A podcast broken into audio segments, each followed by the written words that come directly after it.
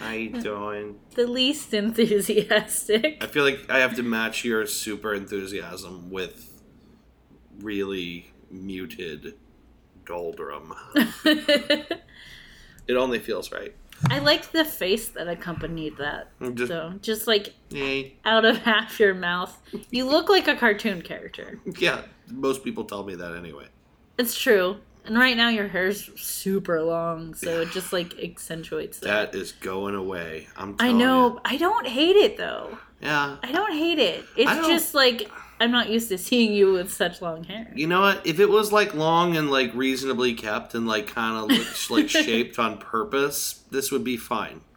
But as it is, I feel like I just look like white trash Fabio, like just just fat and long haired, but with no attempt to do anything. And my shirt's always just revealing my belly. It's And kind of it reminds me of the dude. okay, yeah, well, I'll go with that. Yeah. I prefer to think that that's the case. Yeah. Um. Anyway, I mean if it makes you feel better, my hair is really long too. It's very long. it's very long. I'm thinking probably just in time for hockey playoffs, I'll end up cutting off all my hair and my beard, Sounds and then good. just grow it back. It's November. yeah, it's oh no wait what is it? What November? November? Is that what they call that? I thought it was Movember for mustaches. Eh, I could go either way. Well, we're halfway through it, so There's so many puns. I've missed my opportunity because we're halfway through the month. We'll just do a playoff beard. Yeah, do playoff beard. Anyway, we are back. It's another week. We're back. We've been doing stuff and Mm-hmm.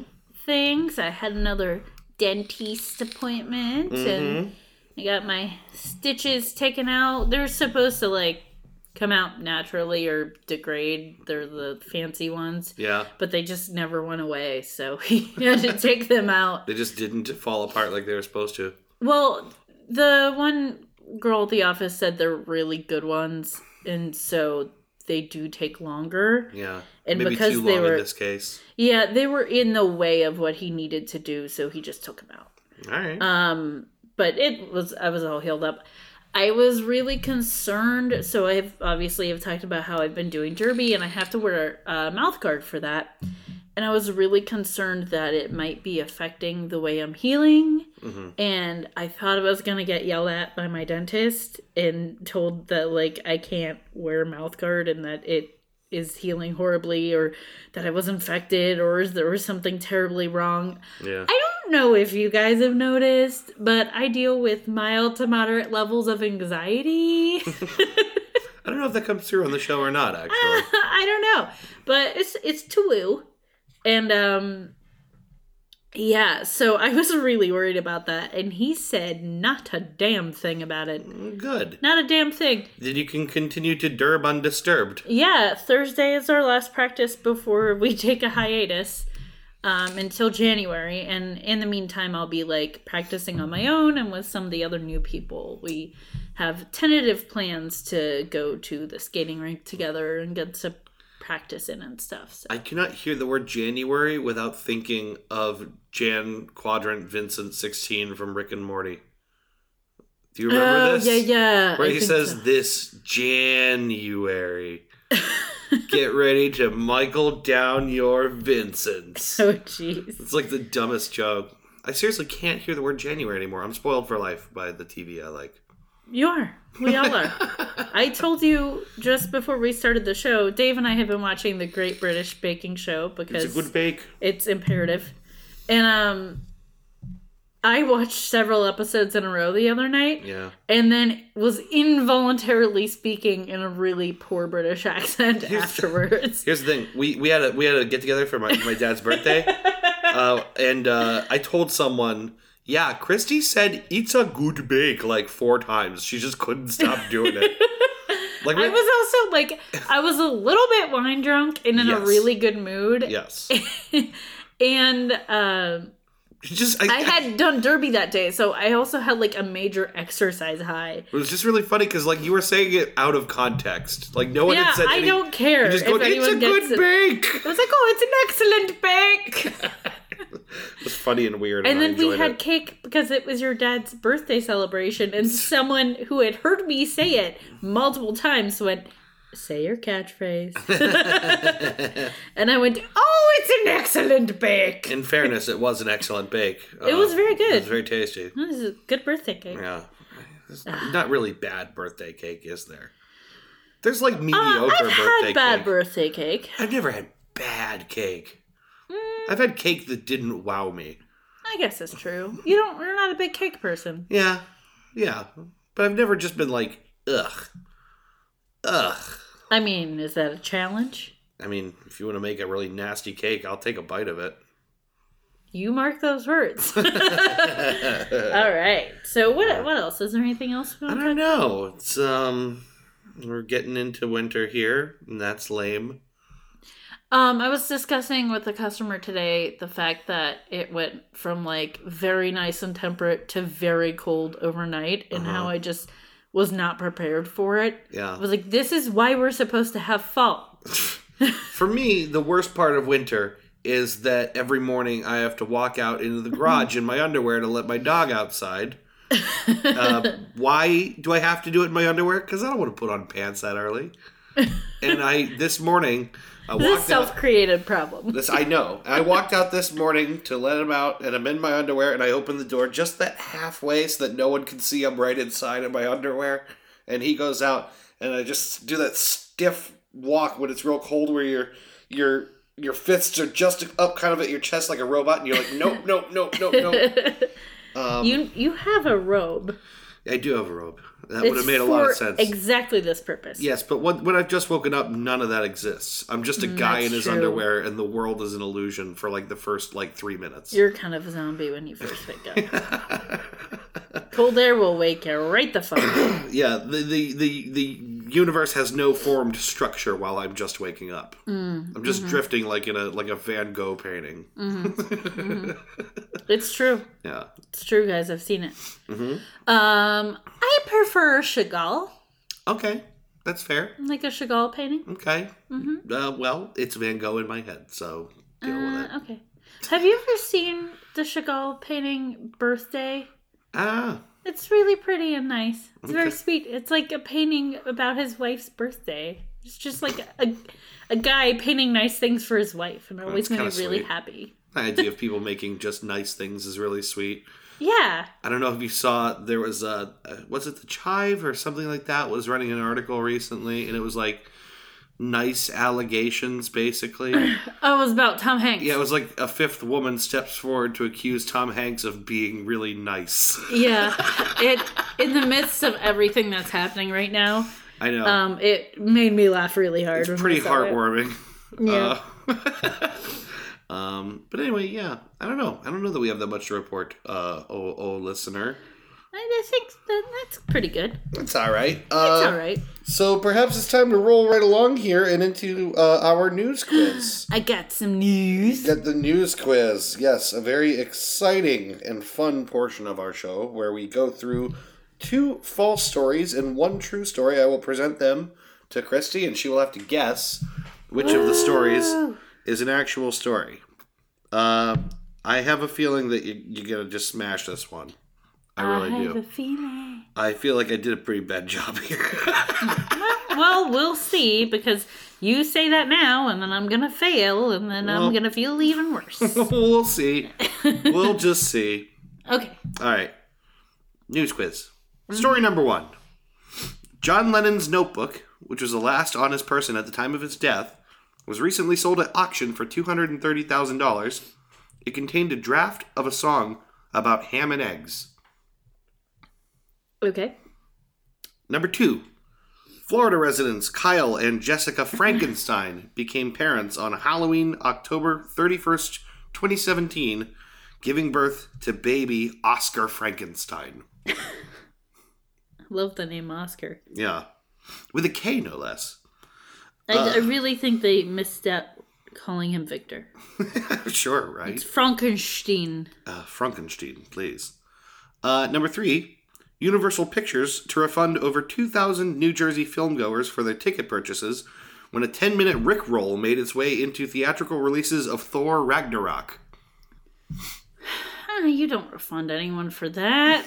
Yeah, I mean it's, a it's Fine. an added it's bonus. not like it was porn or something. I'm not complaining. I mean, I probably wouldn't even complain if it was porn. I think I think if I was as- watching Thor Ragnarok and there was just a bunch of porn in the middle of it, I'd be like, the story got weird. yeah. But I stuck around to see where it was going. Yeah. I mean, as long as the rest of the movie was actually in there and none of the real movie got cut out, I'd be like, all right, I mean, that was strange, but Yeah. it's fine. I didn't miss anything. Was, Just- it's there was just some dick all of a sudden. it was just real weird. It's funny how these things happen. I'm, I know there's an Asgard slash Ass Garden joke, but I'm just gonna walk right past it. Except you didn't. Except I ex- nope, nope. I'm just gonna point out that it's over there. Okay. I'm not gonna touch it. I'm just gonna say it's over there. Walk right past it. All right. Do you want to hear him again? Yes. Number one, John Lennon's notebook, the last on his person at the time of his death, was recently sold at auction for two hundred and thirty thousand dollars. It contained a draft for a song about ham and eggs. Mm-hmm. Number two, Florida residents Kyle and Jessica Frankenstein become parents Halloween, October thirty first, twenty seventeen, giving birth to baby Oscar Frankenstein. Mm-hmm. Number three, Universal Pictures ref- refund over two thousand New Jersey filmgoers for their ticket purchases when a 10 minute Rickroll made its way into a distributed theatrical release of Thor Ragnarok. I'm gonna go that the second one, the lovely Frankenstein family, is true. The Frankenstein family. Mm-hmm. You got one. Yeah. You got one. Yes. You want to know my logic? What was your logic? If it was fake, Mm-hmm. you are cleverer than naming the baby Oscar. you would have named that baby Victor or something else that's a pun. Yeah, you're right. You're right. I would have. That's a good. That's a good catch.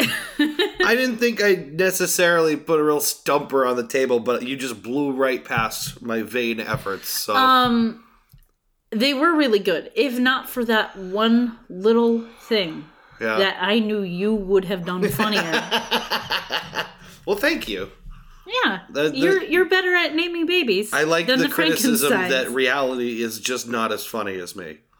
It's true, especially in this case. It's true, but I, I want to know what the song about ham and eggs would have sounded like. uh, maybe similar to the vegetable song by the Beach Boys, yeah. which is one of I'm my favorite chow things. down my ham and eggs. yeah, If you brought a big brown bag of them home, I'd jump up and down and hope you toss me some ham and eggs. Anyway, oh, uh, guys, so please- congratulations! Yay! Yeah, you got one on the board.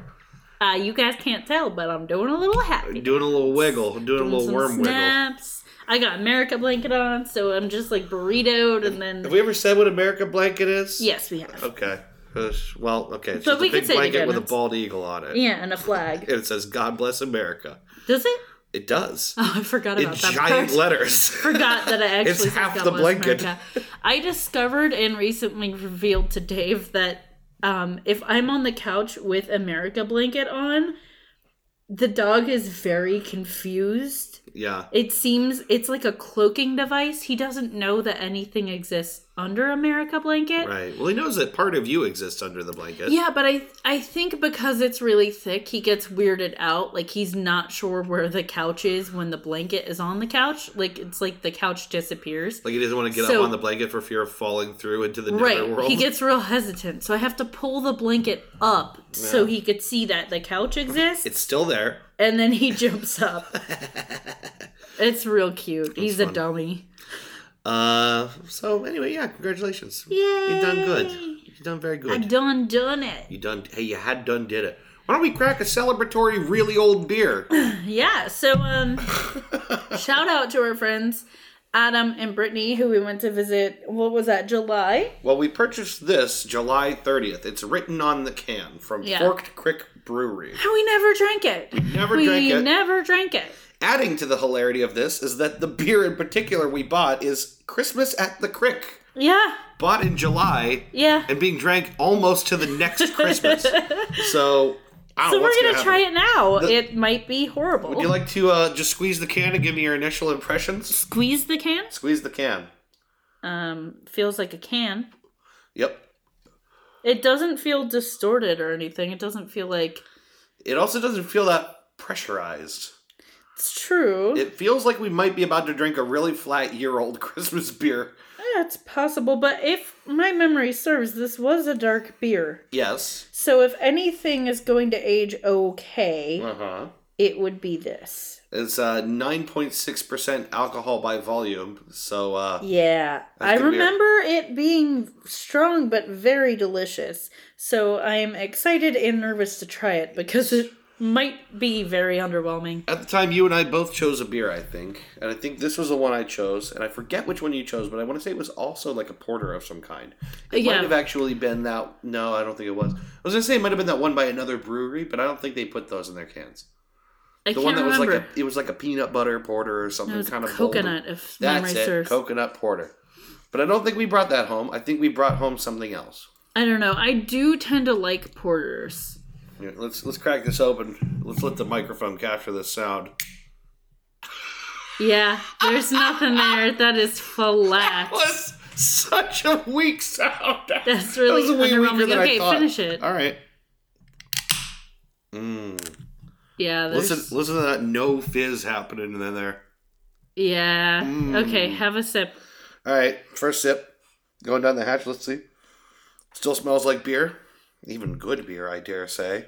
Yeah, so this came from a brewery called Forked Crick. Mm-hmm. Um, it's spelled 4KD, right?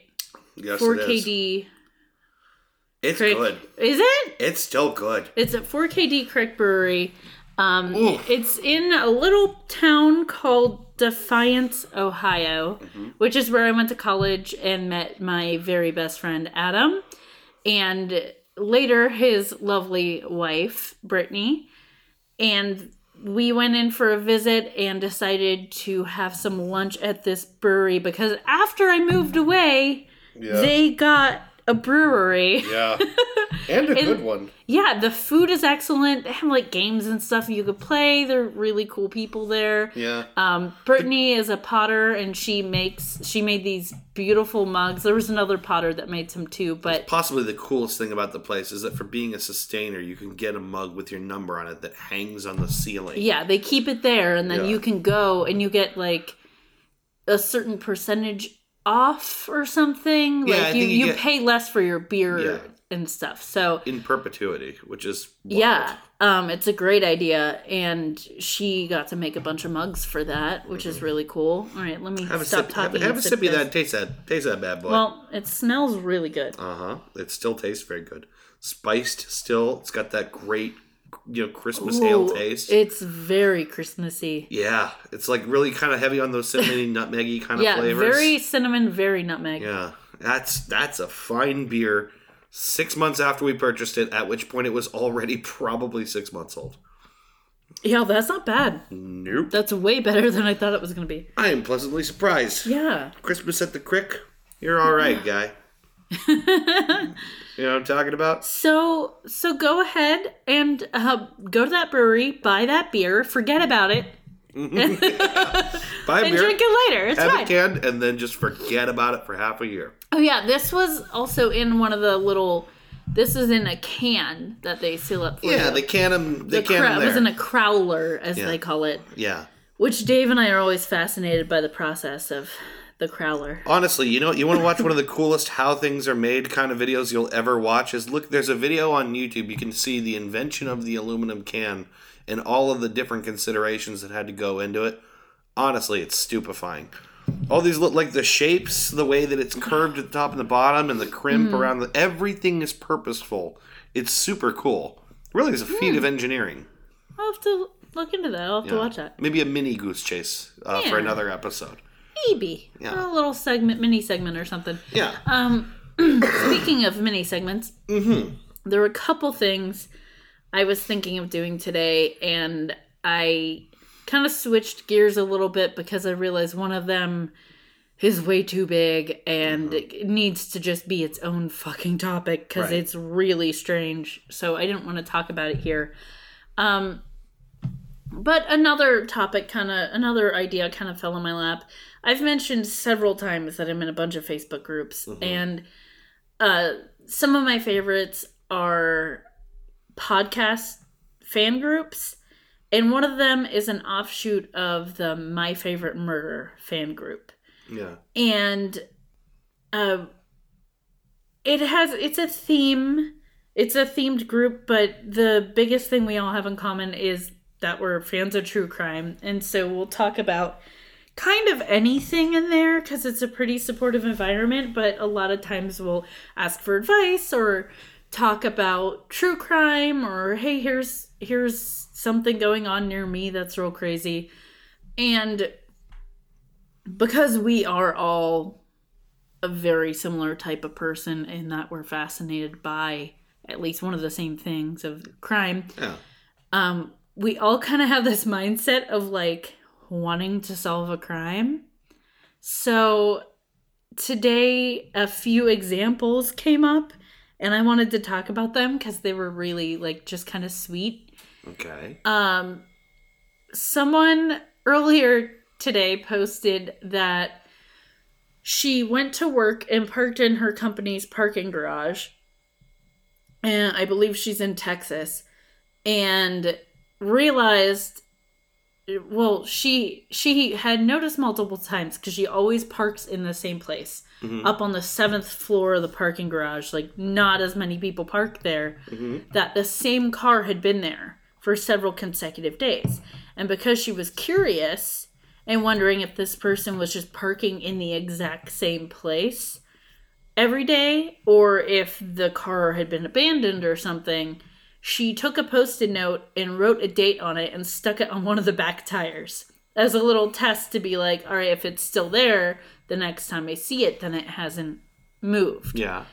And it was still there when she went to work. So she post she shared this in the group and was like, should I just wonder what's going on? Like, should I do something? And Could it be a murder? yeah, like was someone kidnapped? Like what's happening? Yeah. Um, so everyone had these theories and suggestions, and it was really funny. And later she commented and was like, "Oh yeah, it just turns out the CEO's neighbor was in an area that um, he had the hurricanes yeah. happened, and he had to relocate. So he had parked his car there to get it out of danger of flooding and stuff. Makes sense. And now he's moving."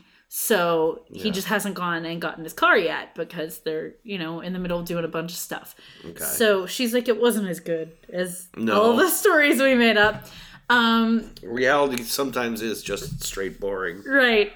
Uh, and then another one, someone reached out on the group was like, guys, I haven't haven't seen my neighbor or her dog out in a couple days. I'm wondering what I should do.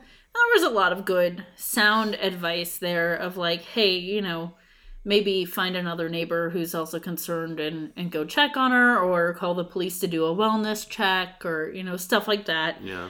But in the comments, someone posted and said, Were any of you guys in the original My Favorite Murder fan group, like the main group, when um, Find Jim was going on?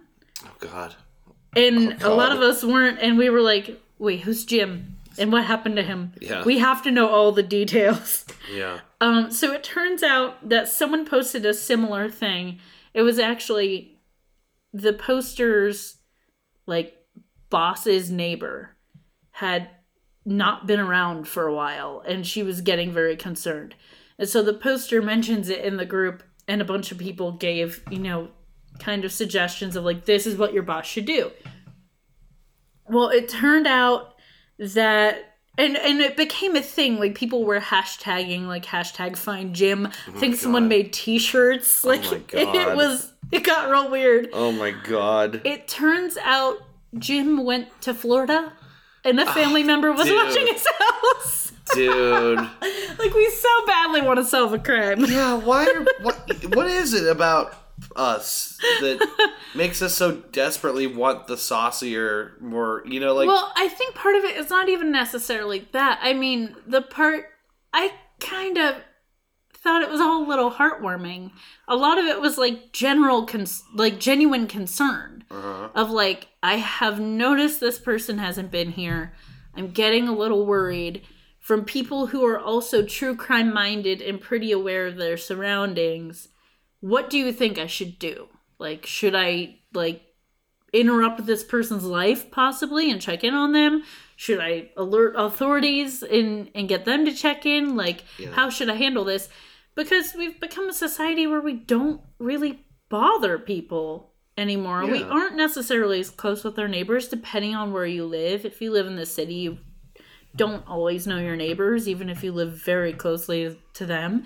So it's it's kind of heartwarming that people are still aware of things going on and and and like all right is everything okay Yeah. but yeah the the like mystery train gets the best of us in our imaginations and and we all are like well maybe this happened maybe that happened oh, maybe you should do this I actually feel like it's a common trope too. Like, think if you think about it, there's I feel like there's been an awful lot of movies and sitcoms and things dedicated to the neighbors are going to crack a case that right that isn't really much of any. It, it's such a part of our nature that it, it's become a trope. Right This is And- what we i do. mean we all know reddit has occasionally solved a crime or two you know yeah, and and that's very the spirit of that is very much alive in these groups and it just it cracks me up i just find it so cute and funny like yeah. it's oh, sweet. jim was just in florida and for the record jim was informed of this entire theory conspiracy theory Yeah. and conversation happening in a thread totally unbeknownst to him and the fact that like t-shirts are made he was told about it and was very amused by the whole thing Sure. so it, it was like Or Jim. not really at his expense. Jim? that person commented about, did you guys hear about Jim? And everyone was just like, do tell. I must know. Yeah, right. Um, but yeah, I just, I love those groups for that kind of thing that we just, we're kind of kindred spirits in that way and just have that thing in common. And it's nice on a place like the internet that can be so awful yeah. and a lot of Facebook groups aren't immune to a little bit of awfulness here and there. It's nice to be in a couple with kindred spirits that typically it's sheltered from the rest of the shitty stuff that is occurring yeah. and I can go on there and just like rant for a little bit and know I have like sympathetic people on the other side of the interwebs. And I've got a couple groups I'm in like that. And it's just real, real nice to have a safe haven. Just find a little safe haven, even if it's a little place on the internet Yeah. where no one you actually know in real life goes. Yeah. Sometimes that's all you need. Yeah. But I, I thought it was funny and cute, and I wanted to share it. it is born out of this really sweet instinct to do good. Yeah. You know, like it's it's really not that it's silly. a fascination with the darker aspects of life and a kind of sweet positivity of like wanting to help the people around you. yeah, It's great. not bad. Actually, you, you having said that, I kind of want to look through sometimes and see, uh, look through the history of the times Reddit solved something because there are a few noteworthy ones, and I would love to yeah. Dig them up in the museum of Reddit and have a look. Yeah, maybe we'll do an episode about that one day. That would be a lot of fun. Yeah, I think it would. Um, but for now, we're going to take a little break. And when we come back, we're going to talk about the main topic for this episode. Yeah, and So- I'm gonna drink all of this six month old beer. Seriously, do it because if you don't, I'm going to drink it all. Nah, we'll share it. Okay. all right, we'll be right back in just a bit.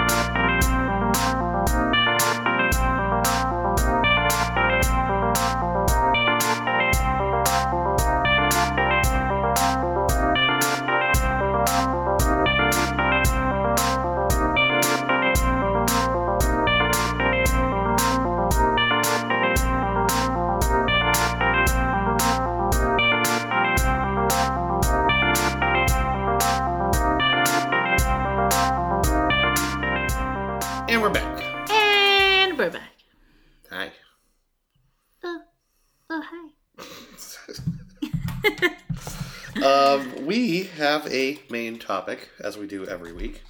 Uh, and I would like, if you would like to, I would like for you to, it would be great, I would be honored if you would, uh, introduce the topic. Oh, I was gonna let you keep going with that for No, 'cause as if long as you- you wanted. Because what I, But if you would, if you could, because I, but I just thought that you might wanna. either one of us could, but it, I just feel, not that it, you know, I mean, someone probably but should. it could, there are under some circumstances, maybe would be bet. I, I, then again, I don't. You're the best at that, and I'm sure it's super annoying. Oh, people hate that. It's my favorite game. Just never get to the point. You know, there was a time when it would have made me really angry. it has. Yep. It has a distinct points in the past. Um, would you like to introduce the topic for this week? sure. Um, I don't know how to pronounce it, but I'll do my best. I will say the name Geli Robble. Geli Rob. Probably more like Rabble. Rabble. Rowble. Rowble. Rowble. Rubble. Robble Robble. Rubble. Rubble. Yes. As the Hamburglar always says. Rubble. Rubble. Robble Robble. Um, so, yes. Geli Robble. our very good friend, Jen, uh, we mentioned her multiple times. And she gave us at one point a very long list of topics. And so we're still working our way through The those. and Spoop Light came from that list. yeah, um, The, there was uh, another one. The uh, the uh, uh, the uh, oh god, what is it called? The boat. yeah, The Orang. The SS The Orang. Orang Medan.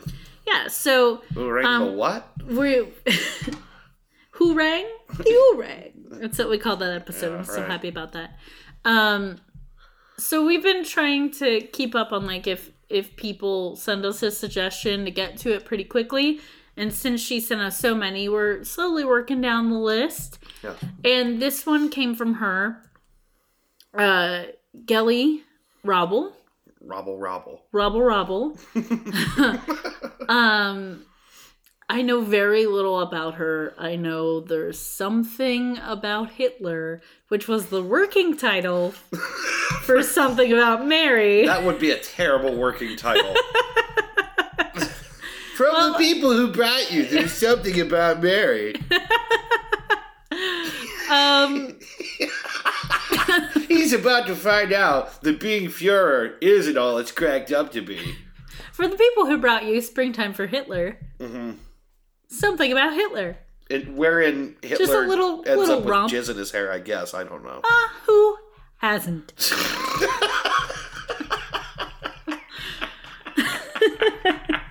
Uh, that's terrible. Sorry. I'm having too much fun thinking yes. about that. Geli Robble. Geli Robble. There is some Hitlery stuff in here. Robble robble. yes, basically all I know is that there's loose there's some kind of tie to Hitler Yeah. and it's interesting for reasons. I'm gonna warn you right now to strap in for a kind of a sad one. Ooh. Although once you heard Well, I've Hitler, got beer, so. once you heard Hitler, you probably already thought that. Um, Well, I didn't think it was gonna be a rompin' riot. it wasn't gonna be a goof and a laugh, Uh, yeah, I mean, it could be. but it's unlikely, Yeah, probably not. and in this case, wrong.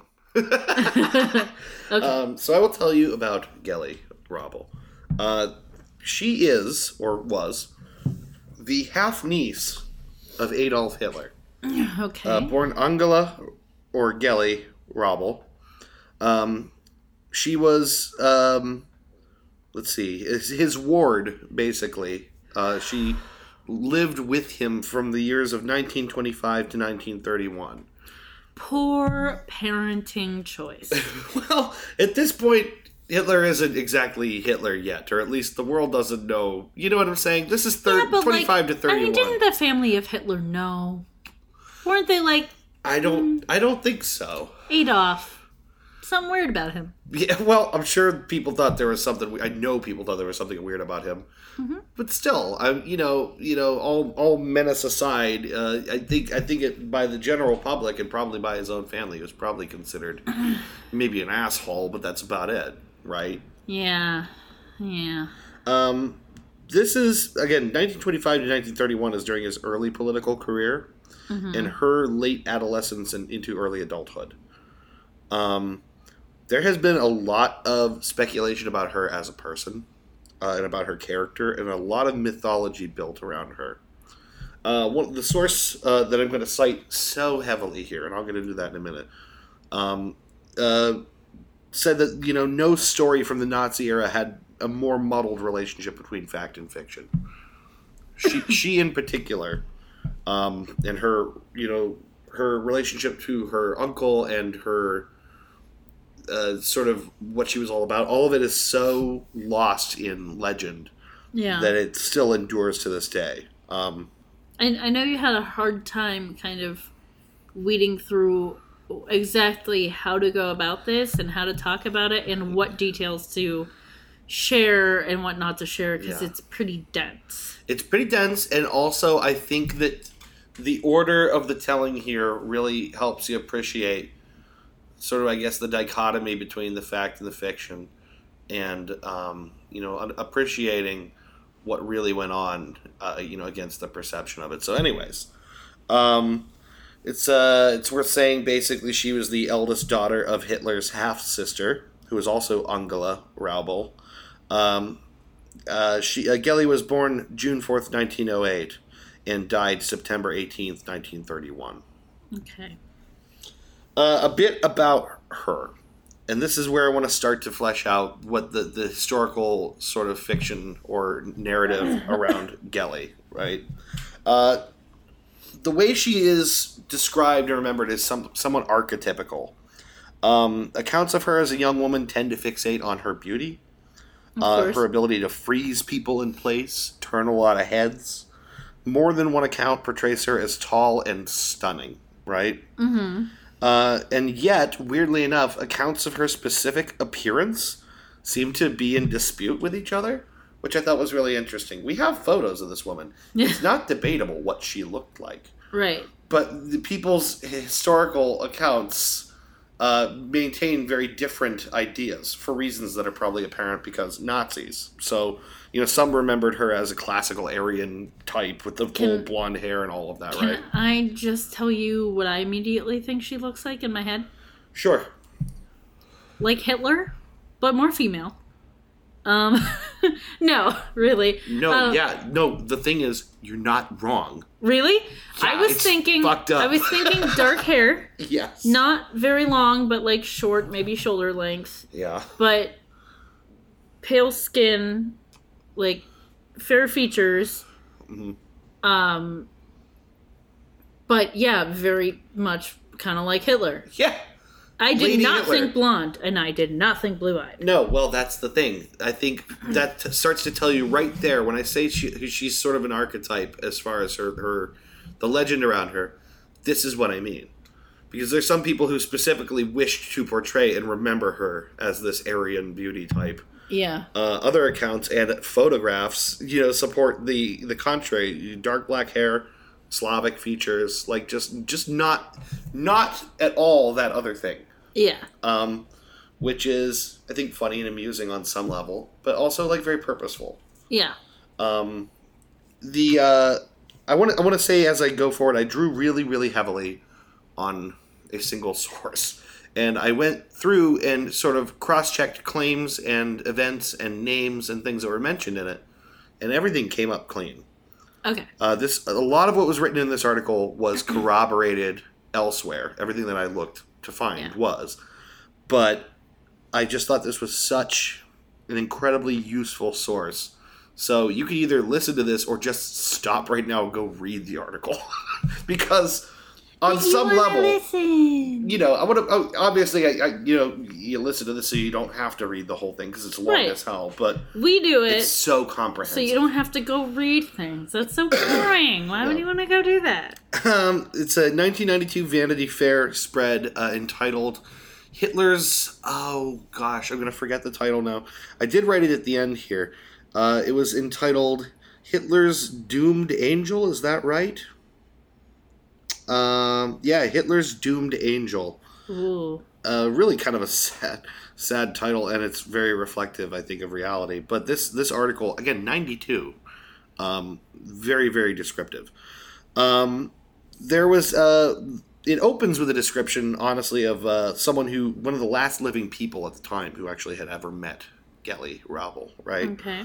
Who uh, described her by saying that she, this woman was walking down the street and she heard her singing, and she saw her and stopped dead. And she said she was so tall and beautiful that she just stared at her and said nothing. And that Geli then said, "You know, are you frightened of me?"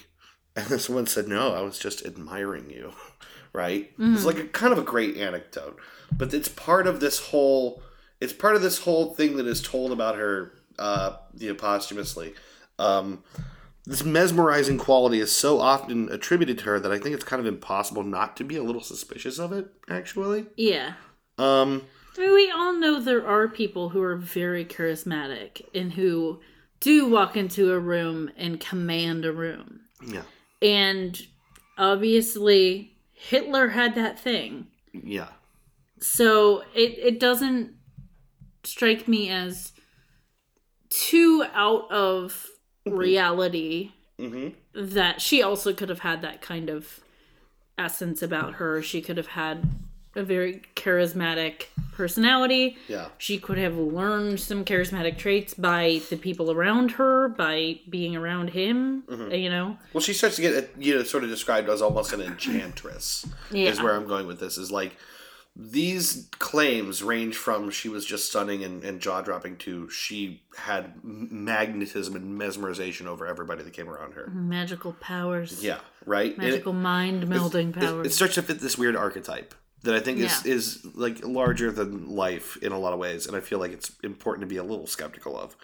Um, but it also like it seems to service what I think is like the the after the fact Nazi narrative and the way that you know, you know basically anyone in power, especially fascists, remake aspects of their leaders and their inner circle and make them out to be like you know fantastical, glorious images bigger than themselves, right? yeah. Um, and also that people are cast in particular roles in those mythologies and for particular purposes. So I kind of want to, I just want to kind of cement that going forward that there's that this, is part of the mythology of a her. Yeah. Yeah. Um, what we what we what we can tell about her life as far as the you know the the, the base facts that are really important to her story. Um, and let's start a little bit about timing here. By the time that she is moving out, you know, moving in with her uncle to be his housekeeper, right? It's 1925. So So, it's so she's 25? no, at 1925 she is 17 years old. Okay. Um, and importantly, in Hitler's life, this is the time just after he's released from prison. So he, in 1920, he starts working full time for the German Workers' Party. A year later, he's the leader of the Nazi Party. By 1924, he's on trial for treason. he's supposed to go away for five years. He gets out in nine months. Um, the first part of Mein Kampf is published right after this. So this is a really ambitious and highly active time period for him, but it's still in his early career. Um, he has a pretty developed political apparatus around him. That's why I think it's important to establish this is that while this is like early prototype like beginning Hitler, not even really that far back honestly, but it's it's early in his political career and he has a machine around him. Yeah, I was going to say there's a political machine Yes. already in place. Uh, I think it's important to realize this to appreciate the significance of what follows. Is that he's already in command of a lot of devotees and in a spin machine and you know political machine that's shaping people's thoughts about him and all of this, right? Um, during this time that he is developing his political comeback, is when he summons Geli and her mother Angela to move to Munich, which is where he's living, right? Um, they move into the apartment building that he's in, in an apartment adjacent to his, and she begins to be his housekeeper, right? Um, as he becomes wealthier and more powerful, uh, even within like the next year, he purchases a nicer apartment, um, and sends her mother off for duty at his mountain retreat, and then has her move in with him in an apartment where they each have their own bedroom. Okay. But it's like weird. Right. It's really weird. Um, and the I fact that don't like the sending of a parent away. yeah, I Like don't it- either. I just. Eh. It's very weird that he had them both come out to tend to his apartment and then sent her mom away to tend to a mountain retreat. It's like the equivalent of like putting someone away in Siberia, isn't it? It's like making a problem go away. I'm. this is his half sister. I'm weirded out by. I'm just going to be weirded out, regardless of who it is.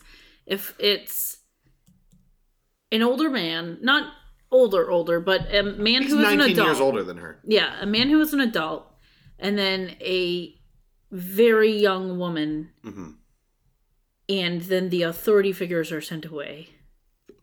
Yeah, Like that, I don't like the smell of that. yeah, it's weird. It's Yeah. weird, and it, it, it's you know the descriptions of him and his niece are all very. It's a it's described as a very patriarchal relationship, and he dotes on her, and he's you know he, he's basically got this sort of what is as far as is described by everybody this sort of paternal swoon over her but he's also really really restrictive of her and starts to be Almost really like jealous. yeah very confining of her time and the things she can do Mm-hmm. and the attention becomes more and more of a bit of a trap. And to the point where she can't just go out you know into the streets and shop without you know him sending a couple of goons to keep an eye on her. Well, and and that's like a it's a thing you see in manipulative abusive relationships, whether it is a romantic relationship or a parental relationship or like a cult group kind of a relationship is they will dote or love bomb a person Mhm. um, make them feel really great.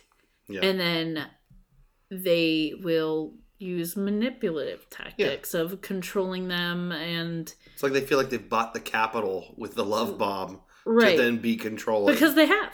Because they have. I Yeah. mean because people will a- allow themselves to be controlled at that point.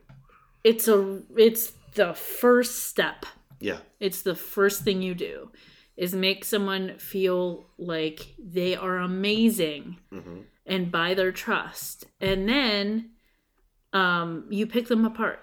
Yeah. Because when you do that it makes them feel like okay well i was super amazing and everything was great and now i'm not. I must be doing something wrong. Yeah. And so i trust this person and they really care about me. I have to do what they tell me to do. I have to do things the right way Mhm. to fix it and to repair this relationship that's really important to me. Yeah. It's definitely a trap. Yeah. And for her it's it's clearly a trap. And and uh she sort of longs to you know do other things and you know to go other places and it, it- she's a young woman. Yeah. It, i mean it it the time that we reach the the the sort of end of this part of her story it's it's like 1931 so yeah. basically six years worth of increasing reliance on him and control and you know res- restraint you know what i'm saying? Hmm um she's hovered over. She can't go in public. She's she's controlled. Um her mother had told an interrogator at some point down the line that she had plans to get married and to leave that that her daughter did Oh yeah, yes, that's what I mean to say. That that Angela had said that Geli had plans to marry and leave. hmm Uh, and it's reported that increasingly Geli and Adolf argue and fight over this short window where, where she's planning to do this, and the you know the apparatus of control gets tighter and tighter, and and they reach a point where their relationship is it was very very strained. hmm Then on September eighteenth, nineteen thirty one, after what is reported to be you know a big argument, uh, Hitler leaves the apartment uh, for Nuremberg for a meeting, and uh, reportedly as well has denied Geli permission to leave for Vienna. Right. The next day, he's called back to Munich because she's been found shot through the lung with his pistol found beside her. Uh, it is ruled to be a suicide. Mm. The very next day, yeah uh, he's recalled. Could presumably have happened that night, but the next day he's called back. yeah So that's the facts on paper, right? That's the stuff that's that we know that's you know some of that is it would be in dispute by some people, but uh, that's that's the stuff that is for the most part known. Known, a right? known quantity Um, but from here is where the story gets weird and worse. Mm-hmm. That's already shitty. It's already It's already bad. it's already sad. bad. it gets it gets a lot worse. Um, Strap in, folks. yeah, strap in for like a. I mean, this It's gonna be a depressing ride. it's going to be depressing. I mean, if you don't want to hear some really really upsetting stuff, maybe skip this one. Yeah, le- legitimately, like if hearing really sad shit is going to make you feel really shitty, Yeah. maybe skip this part of the episode. Um, there is some debate about the nature of the relationship that existed between them. Mm-hmm. I think one side of this debate has more than demonstrated its evidence. I think having read as much as I have and the way that accounts come together, I think calling it a debate is is almost like saying "nuh-uh" is an argument. Yeah. That's really how clear I feel it is. Um, because as becomes reported by a lot of people, and as a lot of people talked about at the time, but a lot of this didn't make its way out to the press. But uh, Hitler's doting on his niece hits levels that many, many people find inappropriate. Yeah. Um, but lots of people notice. Uh, party leaders uh, complain that he's distracted from his duties all the time by the time with his niece. Others notice that he behaves like he's in love. Um, everyone, you know, a, lo- not everyone, a lot of people in the Nazi party and people around seem to have stories. One that I didn't write in my notes that was really odd, and I can't remember who it was who had reported it, was that that they'd been to the opera where Hitler was at the opera with his niece and he was just staring at her, mooning over her. Yeah. And then Hitler caught this guy looking at him and just went straight faced and looked away. yeah. right? like really, really disturbing.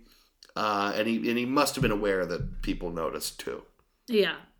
Um, I don't want to whitewash this story. Like I know there's a tendency for me to avoid. I kind of want. I, I a part of me wants to avoid these details, but another part of me feels like that wouldn't be right either or fair. I think in this case the details are important. the det- the details are important. Um, it's because because this is it gets particularly abusive. Mm-hmm. Um, there are really disturbing anec- anecdotes that circulate about this relationship. Um, setting aside the particular kind of humiliation that seems to be Hitler's, you know, thing, Mm-hmm. which everyone, who, I mean, who hasn't heard stories about Adolf Hitler and his weird kinks and all that or whatever, right? Yeah. uh, the the humiliation stuff and like wanting to be peed on and all of that stuff. Mm-hmm. Setting aside all of that, um, I mean, there's there's more. I mean, there's uh, a story from 1930 from someone named Putzi Hanfstaengl. Putzi Hanfstaengl. Oh, you know, good old Putzi. Good old Putzi. um, I don't really know how to say his name. Who claims to have spoken to the party treasurer, uh, Franz Xavier Schwarz, about having bought back ransom materials from a blackmailer. Uh, someone was intending to blackmail Hitler. The Okay. contents of those materials uh, included extraordinarily detailed nude sketches of Kelly Of Galley. it, with with like what someone described as every anatomical detail. Yeah. Um, and we know Hitler was an artist. Yeah. Um, another story from Otto Strasser, who was a Nazi Party official, remembers being told specifically by Geli herself stories of the particular kind of sexual practices that he made her perform, Hmm. including just squatting over his face for inspection Oh. and then being ordered to pee on him for his own pleasure at that point Mm-hmm. it's so it's so upsetting because it's so upsetting because it would be one thing entirely for it to be like a illicit affair of some Yeah. kind that would be unsettling enough but it becomes really clear she didn't want any part of this Right. Like I don't kink shame. If you if you have a thing, you have a thing and that's fine. But in this case there is obviously a party who was not willing. right N- not really wanting to be a part of it and was. yeah Um which is real fucked up. When you couple this stuff least. with the fact that she was watched over and guarded over and not allowed to go anywhere and It's it's super abusive. It's super manipulative. It's it's just very very bad. um I I just want I want to say that you know I really I didn't want to omit this stuff because I think it's relevant. Yeah, It speaks to a more specific character of abuse yeah, and it wouldn't be fair to give Hitler a pass under any circumstances. You know, I wouldn't want to. I wouldn't want to. I mean, I don't omit- think anybody does. Yeah, well, right, but, But- but if I didn't mention it, I feel like I would be. Right. No, no, no. Um, you don't you don't have to keep justifying why. I know you're uncomfortable Yeah. talking about this, but you Uh, don't have to keep justifying why you feel it's important because I I think it is too. Um, yeah, But ju- yeah, guys, just heads up. This is graphic stuff, and it's very unsettling. And if that's something that's going to legitimately bother you, then well, at this point, it's too late. I so mean, we gave hope him a warning up top too. But like, yeah, this stuff is disturbing. Yeah, and that's it, it's okay to be disturbed by it and to not want to talk about it but sometimes it's important to talk about the horrible shit that people can and have done yeah. Um, I just, I guess, I just wanted to mention because this, this really does suggest a caged woman in an abusive relationship. yeah and there's so many related allegations uh, and they are all so consistent with each other Mhm. this is why i say i feel like one side has more than done its part right um, in compiling a lot of compelling. so it's basically lots and lots and lots of accounts and other people going but nah yeah. No no none of that is true. And, and, and a lot of this is consistent with other other women right. too that And- became you know well, part of every time like this is a time period right now we're going through where a lot of allegations have been coming out. And every, every time that happens there's going to be a few people at least who are like yeah 20 women are saying the same thing but nah. I know. So i yeah, i get that there are still naysayers in this but yeah i, I feel like you've chosen the accurate representation here. So this is where I'm going to take a slight, uh, not, not, a, not a turn or anything, but veer into a particular line of conversation, which is that it's important to know that this teary confession that she gave um, to uh, to uh, Otto Strasser that I just mentioned, of the the horrible Yeah. sexual things he's not the only person she talked to. So she's trying to reach out, basically. There are at least four people that were mentioned in this this article, right? I would be surprised if there weren't more, but there were at least four people who she spoke to in some proximity about her uncle. Uh, everything from, you like I said, a, a really serious confession to things like, oh, he's just absolutely horrible, but not saying why, right? Yeah. Sort of basically, she was in a really difficult position, and it seemed like she couldn't keep quiet about things. Well, it's it's something that makes me really sad because it's something you do see in situations where someone is in an abusive relationship and are powerless or feel very powerless Mhm.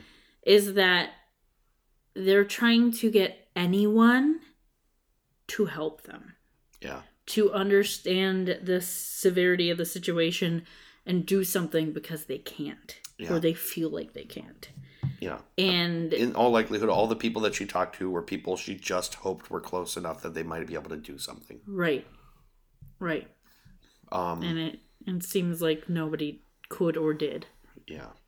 Um, so basically, in short, I just wanted to say that it's not hard to see that this girl is both the object of affection and torture to her uncle, mm-hmm. simultaneously, both things, and also becoming a liability. yeah. For you know for someone who is rising to you know the presidency for someone who is trying to climb that high. Yeah. Well he he was a sadist and she's starting to tell everyone around him yeah. what he's doing. Um so back to her death after she's found Mhm. dead um local papers uh, including a local anti-nazi paper are quick to take issue with the way that it's handled mm-hmm. Um, this is really, I thought this was really un- unsettling. She died on a Friday or Saturday morning, one of the two, right? Uh, she is examined whisked out the back steps of the coroner, and buried before the Monday papers can go to press. The whole thing is so quick. The turnaround is so quick. Remembering that, you know, Hitler would have arrived back in town on Saturday, Saturday. Yeah. and she was in the ground before Monday. Yeah. Um, he issues a bunch of highly defensive statements. His own party starts sort of propagating reasons that she might have killed herself. Did did her mom even get to see her before she was I would be highly Very- surprised if she did. I mean that that's a, a thing that is disturbing for me is that he sure he was kind of a guardian for her, but he was not her parent. No. He sent her parent away Yeah. and this happens and he's making all the calls. Yeah. I mean, it was all, well, you know, he's not only in a guardian position, he's a very, very powerful man to begin with. Yep. So those kind of things just happen. hmm Um, it's, I would, I, I just feel like it, the, the way they handled it is so frantic that it seriously, it begs belief. I can't imagine this happening today in this way and no one thinking it was suspicious. Right. I was gonna say this kind of stuff has happened today, but everybody does think it's suspicious when it does happen. Yeah. You hear stories of a crime happening and no autopsy being done and it being ruled an accident and you know, later someone is wanting to exhume the the corpse because it was a little too suspicious. Yeah. I mean, less than 48 hours and she was in the ground. I mean, it's so stunning to me.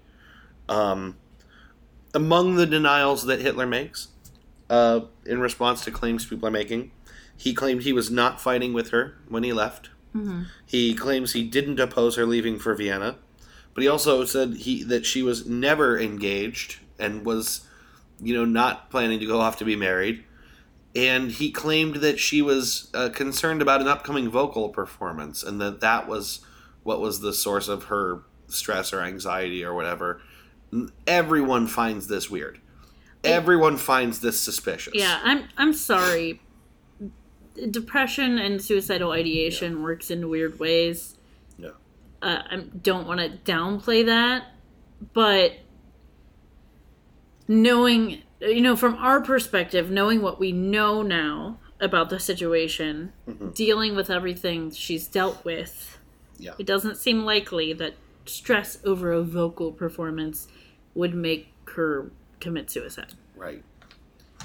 Uh, it's it just doesn't add up. It's actually Yeah. even in conflict with some of the things his party is saying at the time.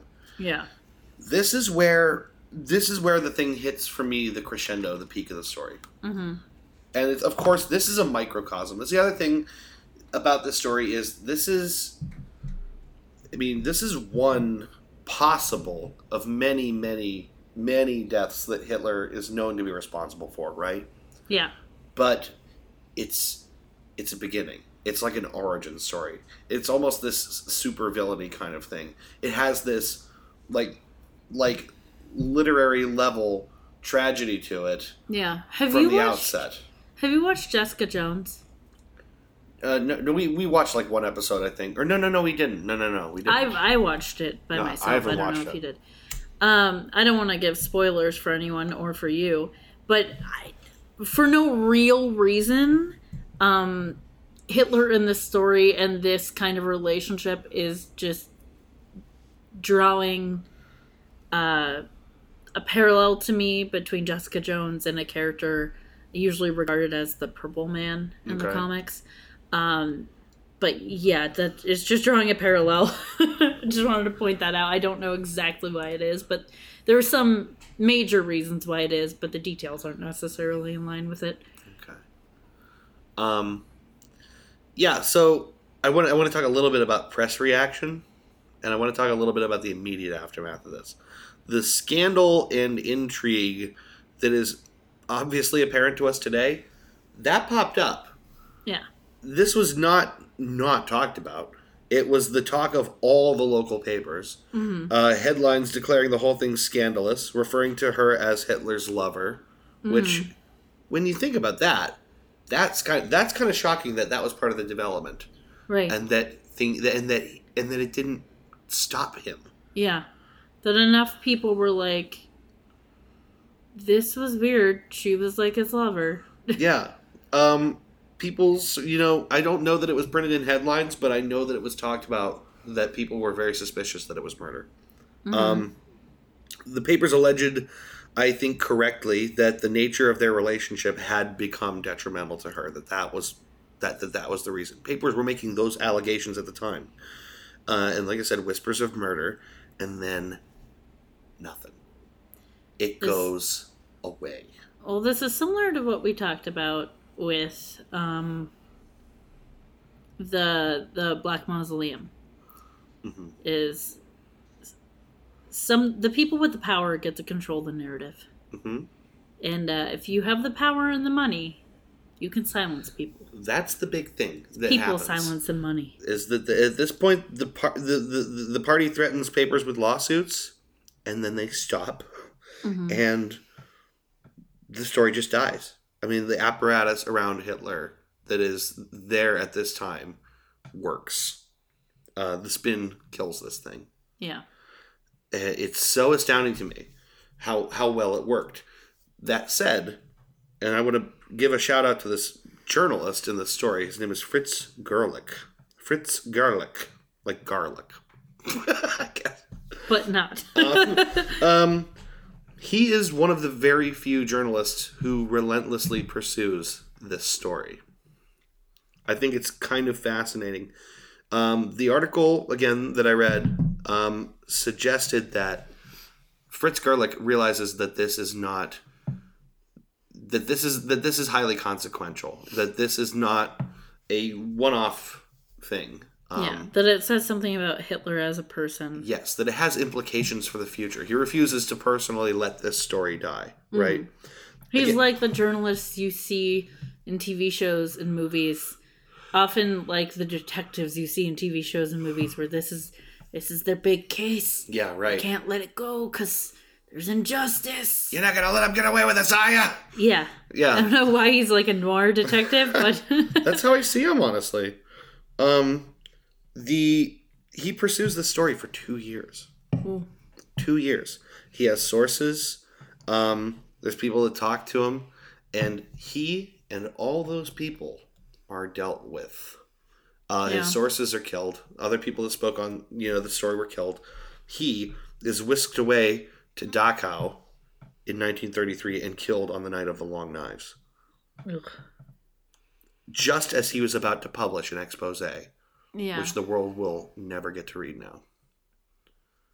I mean, he'd done the work, yeah. and I feel like he's really worth mentioning. People Um, silencing money. it's really scary um and it speaks to also i think the value of the work that the press do and the passion in people like that to pursue something that they know is right this Yeah. guy this guy paid the price for it and in fact his bloody glasses were mailed to his family after the fact in what i think A warning. it's a very scary message Um, I think it's something we forget about a lot these days because so much of journalism is clickbait articles and listicles and BuzzFeed and Yeah. And journalism in quotes yeah, it seems cheapened and lessened, but there are still people out there who are passionate and are on the right side of things and, and do really try to do good journalism. And sometimes that ends badly. And I mean, still today, sometimes that ends really badly. But kudos to those people for for being on the right side of things and being passionate and wanting to do the right thing and wanting to expose the people yeah doing the wrong things. Uh, and so I guess this this is bringing me towards my conclusion. I'm going to try to wrap this thing up, and Okay. it's I it's tough because this is this is um there's a lot of things to talk about here. I guess uh, I would say again. I want to say first of all, I would have nothing to talk about if it was not for the article that that Ron Rosenbaum and I wrote his name down published in in April 1992 in Vanity Fair. This Hitler's doomed angel article Mm-hmm. um, there are all of these parts of the story exist in other places, but I don't think I could have found anything more comprehensive uh, that did a better job of tying, you know, stories, anecdotes, key players, all these concurrent events together. Hey, we're not here to be journalists or say that we're journalists. I'm we're here to credit. talk about stuff so you guys can listen to it and not have to do the research yourselves. But we're lazy. yeah. If we find a good source that has done all the work, we're going to use that. yeah. And, you know, obviously we want to give credit where credit is due. So uh, his name again was His name is Ron Rosenbaum. Ron Rosenbaum, and the article is Hitler's Doomed Angel. Yes. So if you Um, you guys want, I know there's a lot of stuff that Dave is leaving out for time purposes. Yeah. So if you want more details and and uh, we would occur- encourage you to go read the article. a good half of that article deals with the the at the time what was an upcoming plan to uh, restructure the cemetery that Geli was buried in, and a lot of the older graves were going to get put into essentially a mass tomb, and it was their last chance at exhumation to examine her for evidence. Ooh, And this I, is in in 1992. This is happening. Yeah, so this is long past. Yeah. um, and uh, they were very resistant to the opening of the tomb, and there were reasons. I think, in particular, they cited the the anxiety around the idea that if Geli was to be exhumed and then buried somewhere else, that her gravesite might become essentially like a shrine for neo Nazis, and they were very reluctant to allow that to happen. Um, so what I want to say about what, what I want to say about this is that th- th- this ultimately became, in reading this, a question of whether Geli shot herself Mm. or whether she was killed in order to be silenced. Uh, and I know that on some level this is ultimately probably unanswerable, but it only feels fair to apply a reasonable standard of probability Mm-hmm. to this. You know, what likely happened. Um, a lot of people call this an unsolved mystery. I think that's way too charitable. I think too many people have died or been silenced or threatened throughout the course of the development of this uh, to keep the official story on the matter afloat. Yeah. It's just all of the circumstances around it. Um, it just seems like it would be a disservice to Geli to treat this like anything other than a pretty obvious murder and cover up. Well, and also statistically, let's talk about a couple things.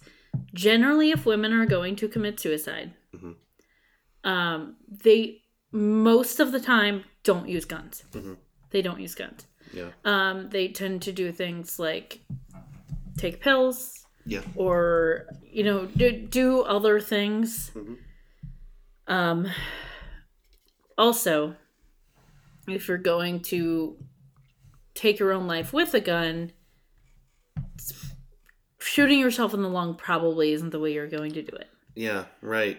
Um, it's painful. It's drawn out. It's not the way you want to go. Yeah. Right. It's not the way most people would choose to do it if they're going to use a gun. I think so. yeah.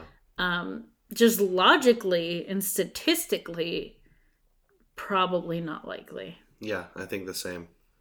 It just it's it's suspicious for a lot of reasons. That would be an additional one of them. Mm-hmm. Um, I wanted to say in researching this, I felt really, really horribly for this woman. Um, the more you read of her story, the worse it gets. Yeah, Um, I can I can tell you're very affected by this. it was it was depressing.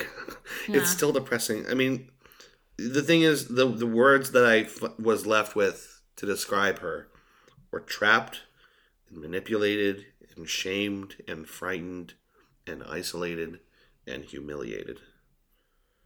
Um, and I just think there aren't enough words for the kind of sadness of the life that she lived. Yeah, Um, you you and I are both very empathetic people, yeah, and I think reading and hearing about stories like this really affects us. yeah, because we can really kind of imagine what that feels like.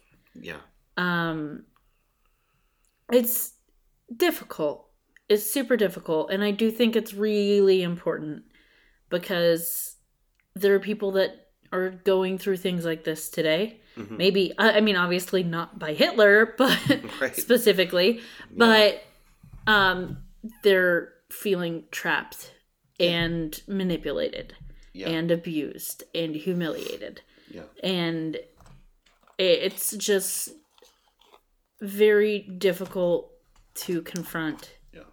And I would encourage anyone who's in a relationship like feeling like that, or anyone, if you know someone who you feel like is in a relationship feeling like that, um, do something.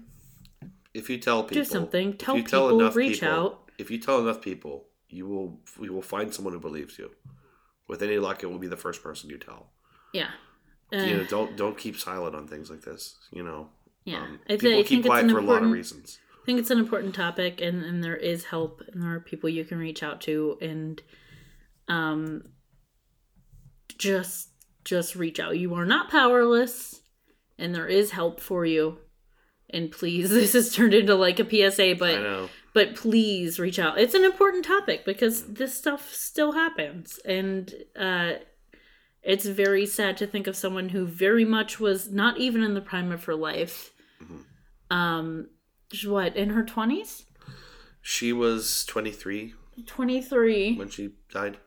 Yeah, and um, you know, for at least six years, was under the power of someone who controlled a lot of her life, and that's that's very very sad, especially thinking of the fact that it, it sounds like she had an out. She thought she had an out. You know, she was engaged or you There might have been a way. trying to get out of the situation. So I want to circle back and wrap this up where I started. I want to talk about roles and archetypes one Mhm. more time. Um, I think people in history invariably get cast into roles and types and things we can digest. Uh, I think in some cases it helps us understand their movements in the world or their intent or the, the different vectors along which they travel, right? Like having roles and, and narratives like that helps us start to understand complex people in a simple way, right? Mhm. But in other cases, I think these roles are deliberately placed on people to shape perception or cast off the suspicions of others or justify who won and who lost. Mhm. All these different things, right? And I can't help but think that all the way back to where we started with this, the image of her that persisted and that I think some people there I mean there are still there are still like you know pro-Nazi historians and stuff. There are still people telling the pro-Nazi story. Um, I don't know if you can really call them historians, but whatever. There there are people telling that Yeah, story. and there are Holocaust deniers, and Yeah, and they still you know discredit this woman. They still put this role of enchantress on her, like this uh, witchy woman thing. Yeah, and that's what I was going to say. It's a very victim blamey thing.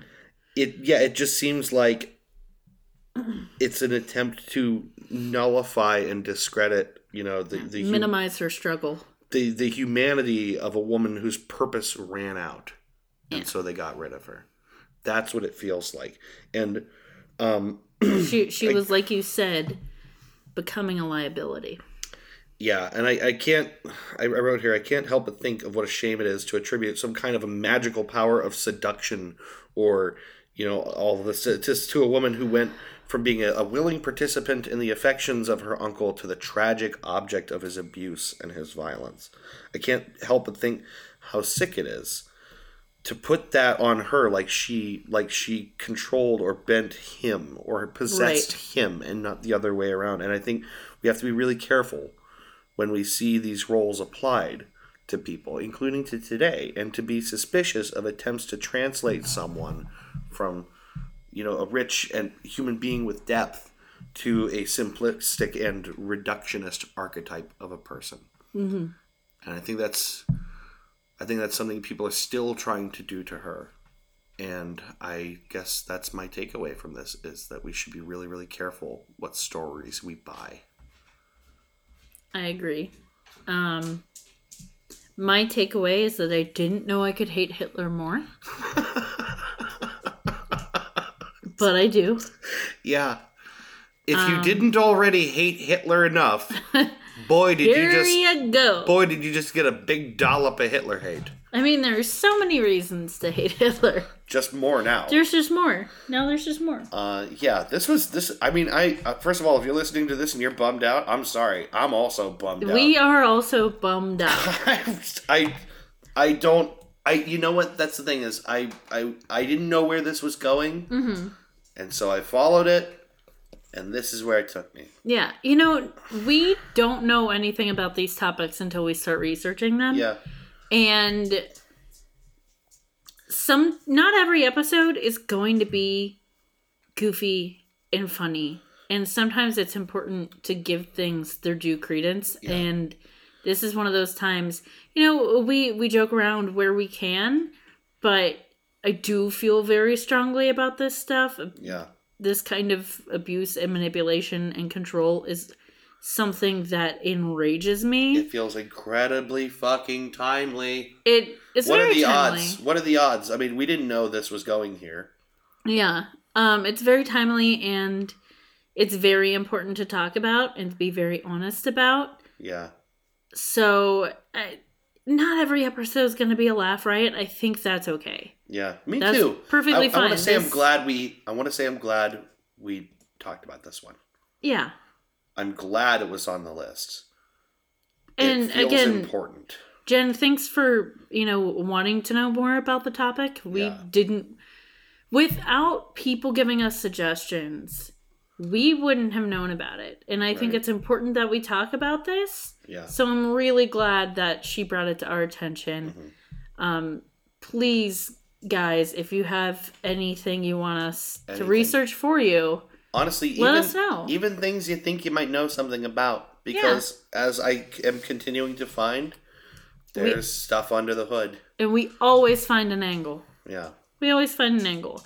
It's always something we didn't expect. There's always a story because when you dig a little bit deeper, Mhm. um, there's always something to find.